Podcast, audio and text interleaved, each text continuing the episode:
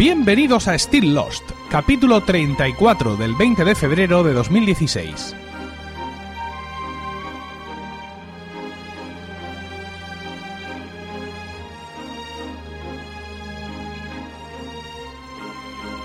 Muy buenas, espero que estéis todos bien en el momento de escuchar este podcast y dispuestos a pasar un rato juntos rememorando nuestra serie favorita. Si no has visto la serie entera, sal de aquí, este no es tu sitio. Still Lost trata de transmitir mis sensaciones, capítulo a capítulo, mientras veo Lost por segunda vez, intentando así confortar a los que, como yo, seguís perdidos.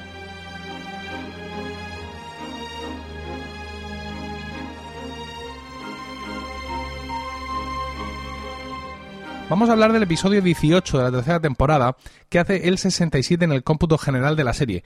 Fue emitido originalmente el 25 de abril de 2007, siete días después del anterior.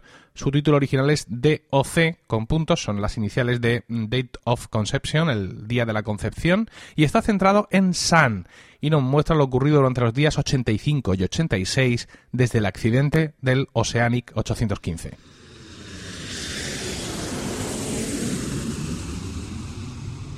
Cuando Sam descubre lo que le sucede a las mujeres embarazadas en la isla, reclama respuestas a Juliet, mientras Desmond, Harley, Charlie y Jean tratan de salvar la vida de la paracaidista herida, cuando reaparece Mikhail para ayudarles. Vamos de nuevo a separar el flashback de la acción en la isla uh, por motivo, mmm, no sé si decirlo, de coordinación. Sí, podríamos decir eso. Uh, Sam enfrenta en este episodio un dilema y es eh, saber si su bebé fue concebido en la isla con Jean y por tanto mm, va a correr eh, la misma suerte que las mujeres eh, de la isla, de las mujeres de los otros, o si por otro lado su bebé fue concebido antes de llegar a la isla con su amante y por tanto el padre no es Jean, pero va a sobrevivir. El flashback, sin embargo, no nos va a ayudar a arrojar luz sobre este hecho, ya que narra un momento anterior en la vida de la pareja. Empezamos con, con San en un parque leyendo el periódico. Ahí está viendo la noticia de su boda, donde hay una foto y una mujer se sienta junto a ella. Tras una conversación banal, podríamos decir, muestra que, que conoce a Jean y a su marido, perdón, a San y a su marido, evidentemente, y directamente pasa a amenazarla. Eh, la señora le dice que sería muy embarazoso que el mundo supiera que un miembro de la famosa familia Pike, es decir, la, familia de San, se ha casado con un hombre con un pasado tan vergonzoso. Um, San le dice que sabe que Jean era el hijo de un pescador y que no le importa, pero esta mujer le dice que es también el hijo de una prostituta. Y a continuación la amenaza. Le dice que si en tres días no le da 100 mil dólares, sacará a la luz el pasado de Jean hay que destacar lo, lo, buena que es la actriz que hace de, de malvada madre de, de Jim, porque está cómo empieza la conversación como una señora casual, está muy guapa en la foto y de pronto no es ya que empieza a amenazarla, es que toda la cara de ella se, se transforma, ¿no? De, eh, no sé, es como si sufriera una transformación de señora a señora oscura, ¿no? La verdad es que hay que es, de loar su trabajo en este sentido. Bueno, más tarde en su casa Sam le pregunta a su marido, a Jean, acerca de su familia. Él le dice que su madre murió cuando era niño y luego le cuenta una serie de historias que, bueno, un poco no tienen ni, ni pie ni cabeza, ¿no? Un poco contradictorias acerca del fallecimiento de su padre. Hay cosas que, ya, que él ya le había dicho, fechas que no coinciden. Sal, San sigue preguntándole y él pues finalmente decide cortar y, y del tema y, y, cambiar de conversación. Así las cosas. Uh, San debe de sospechar que todo lo que le ha dicho Jin es mentira y hace una investigación, encuentra al padre de Jin sin que éste lo sepa y, y, se reúne con él. Efectivamente el padre muy cariñoso, conocía el tema de la boda, tal, y le confirma eh, lo que le dijo la señora del parque, y es que efectivamente su esposa era una mujer mala, que estaba con muchos hombres, y bueno, él dice que nunca le contó a Jean eh, la verdad y que aún sigue viva, y por favor le dice que no se lo cuente porque sería muy vergonzoso y muy humillante para él. Eh, más adelante, Sam va a visitar a su padre en su despacho para pedirle los 100 mil dólares, y cuando él le dice que una razón, le pide un motivo, ¿no? Ella le dice que, bueno, mm, la verdad es que muy firme, con una firmeza que realmente eh, hemos echado de menos en, la vida posterior de, de, Sam, ¿no? Es decir, esto es el momento de su matrimonio con Jean. Nosotros hemos visto problemas con el padre a posteriori y nunca lo hemos visto así de firme, ¿no? Le dice que nunca se ha metido en sus asuntos, que sabe a lo que se dedica y que ella, mmm, digamos, que se ha hecho la tonta y que seguirá haciéndose la tonta si le da el dinero. El, el padre no se achanta, ¿no? Le dice que, que no vivimos en un mundo donde no se pidan explicaciones, le dice, y ella le dice que el dinero es para prevenir una gran vergüenza a alguien que, al que ella quiere. Él infiere que se trata de Jin y le dice que le va a dejar el dinero, pero que será Jin el que se lo devuelva, eh, trabajando directamente para él, que ya no va a estar más, digamos, trabajando para las empresas Spike, allí en la planta de no sé qué, y sino que va a pasar directamente a trabajar para él, evidentemente metido hasta el cuello en los asuntos ilegales de, este señor. En casa, Jin descubre el dinero en el bolso de San eh, y ella le dice que se lo ha dado para comprar muebles, para una luna de miel.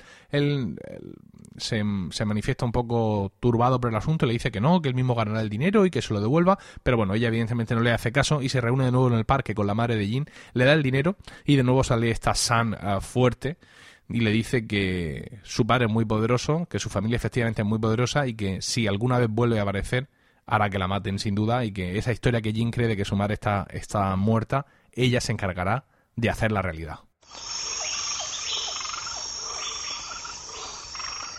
Estamos ya en la isla, donde eh, vamos a contar toda la, toda, igual que hemos hecho con el flashback todo de seguido, vamos a contar toda la acción de lo que sucede, de lo que sucede en, la isla, que básicamente se centra en, dos ambientes. Por un lado, todo lo que sucede en torno a San y a su embarazo, y por otro lado, todo lo que sucede con el grupo de Mon. Vamos a centrarnos ahora en San.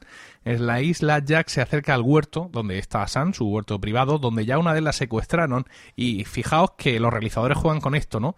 Porque ella está ahí y oye un ruido y da la sensación de que se replica aquella escena donde ella de pronto fue secuestrada, recordemos que por Charlie.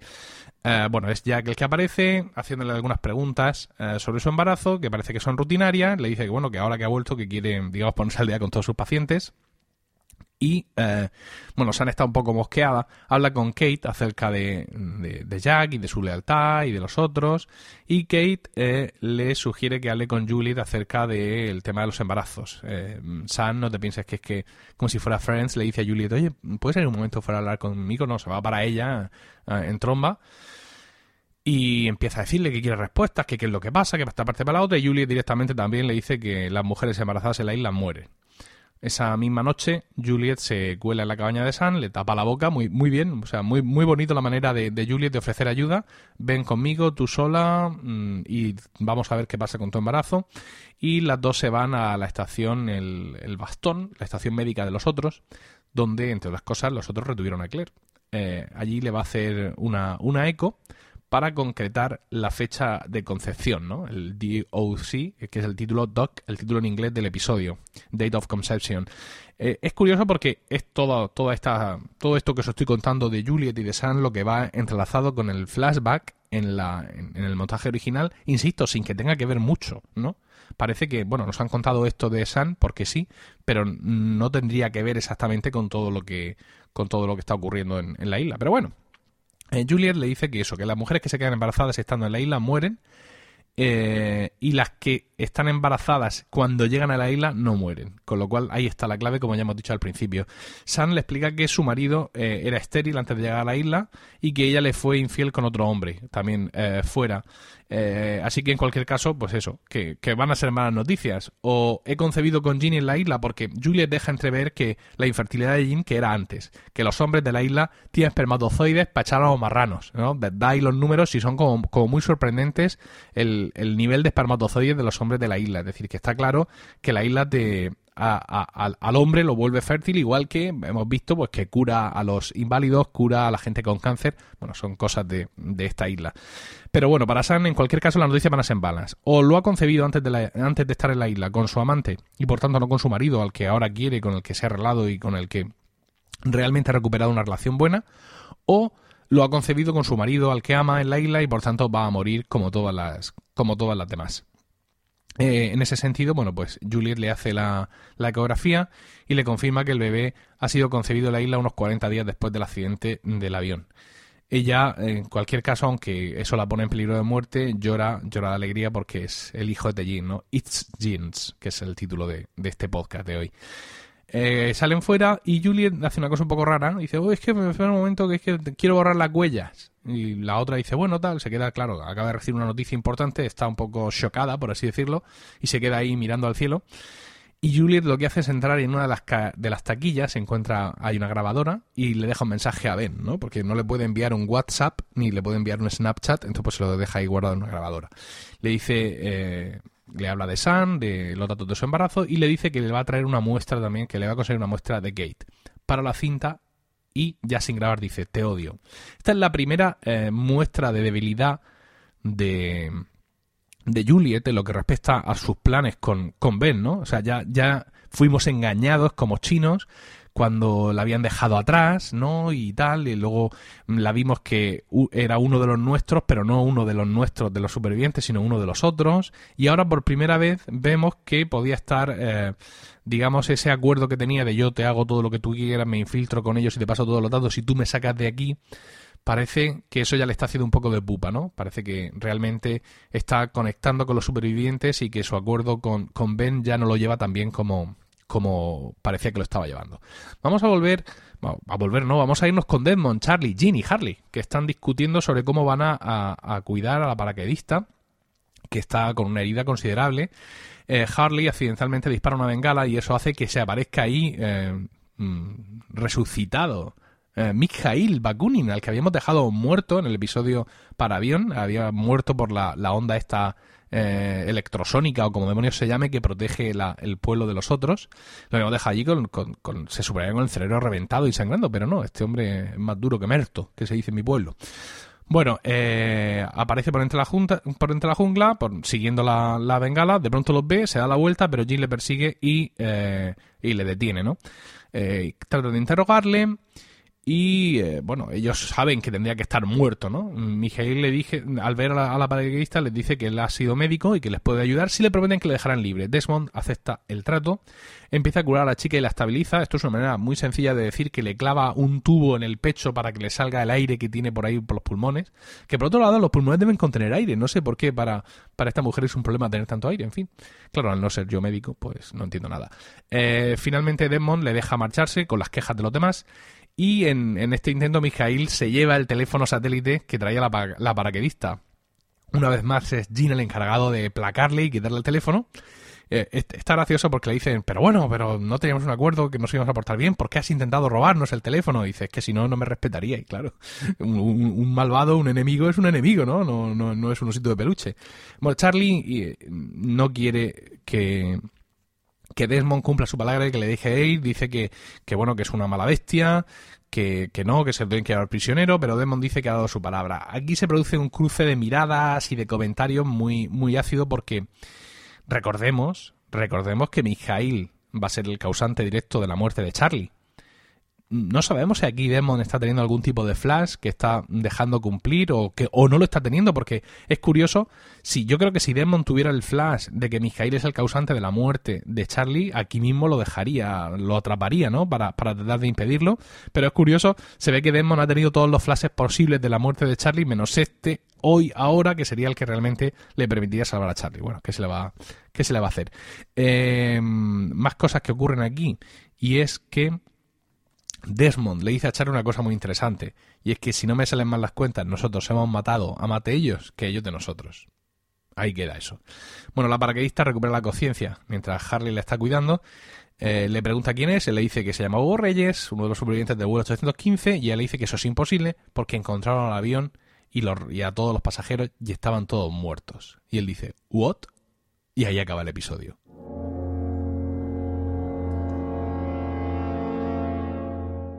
Bueno, todo, todo el peso de este episodio recae sin duda sobre el, asunto del título, ¿no? Sobre la fecha de concepción de San, que es tan importante, eh, digamos, para, para ella por sus implicaciones vitales y emocionales.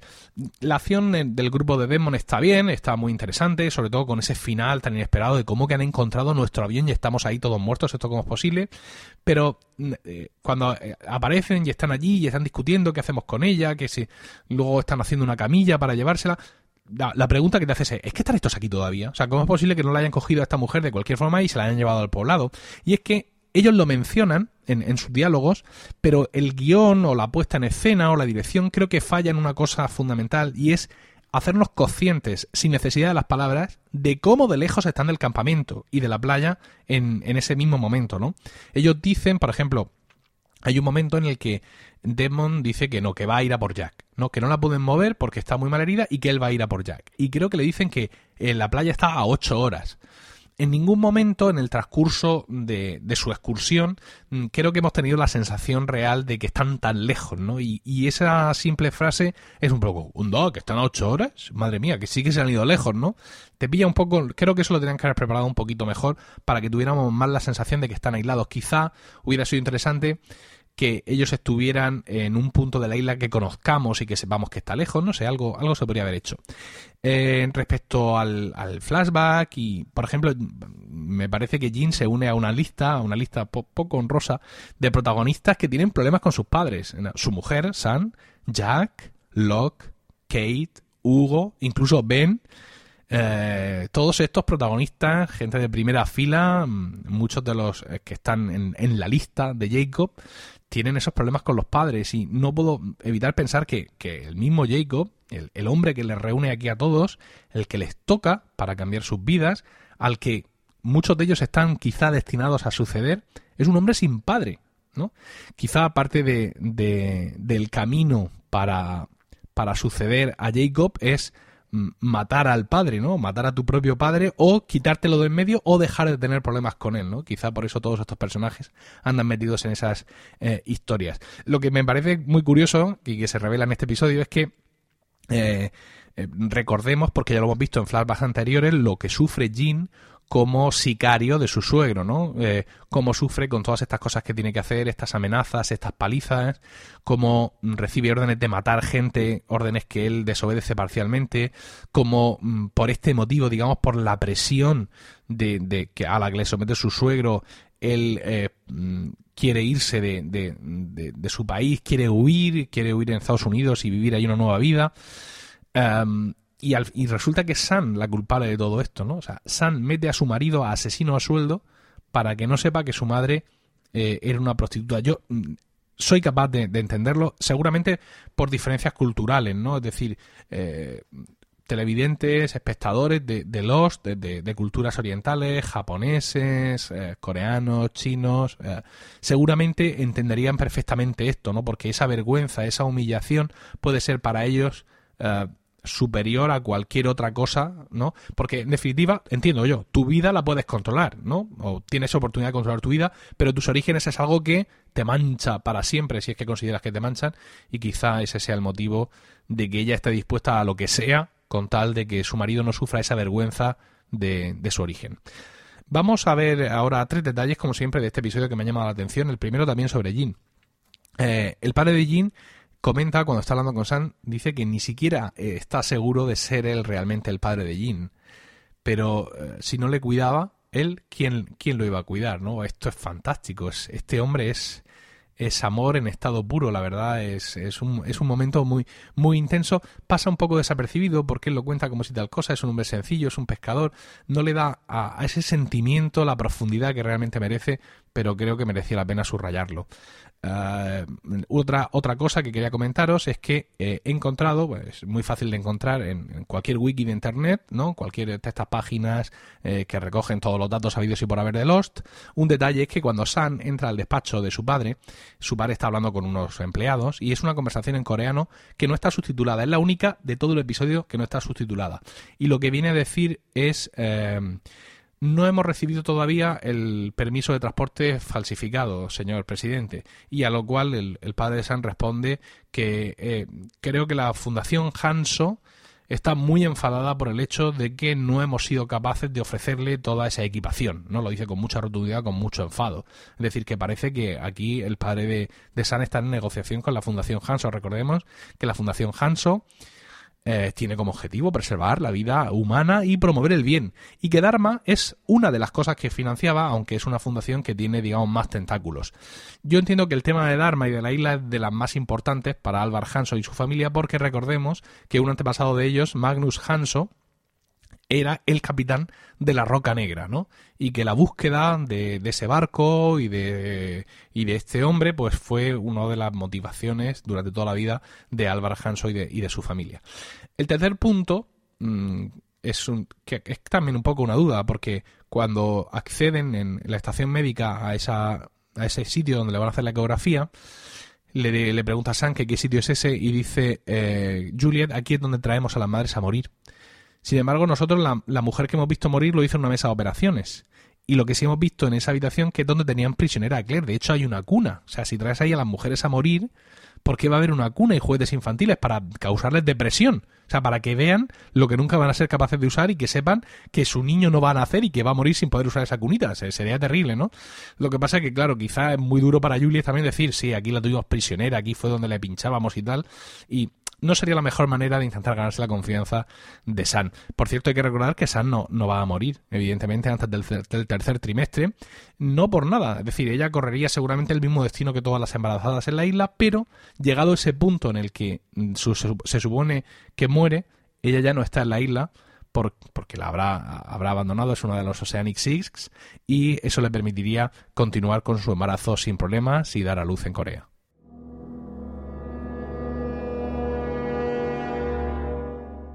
Y bueno, con esto hemos llegado ya al final del podcast de hoy. Muchas gracias por el tiempo que habéis dedicado a escucharlo. Espero que os haya resultado entretenido. En el próximo podcast seguiremos hablando de esta tercera temporada de Lost. Espero vuestros comentarios en emilcar.fm, donde también podréis conocer mis otros programas. También en el correo electrónico stilllost.emilcar.fm y en Twitter, donde estamos como arroba slpodcast. Ahora sí, terminamos aquí. En nombre de los de Grotz, Álvar Hanso y todos los que componen la iniciativa Dharma, gracias.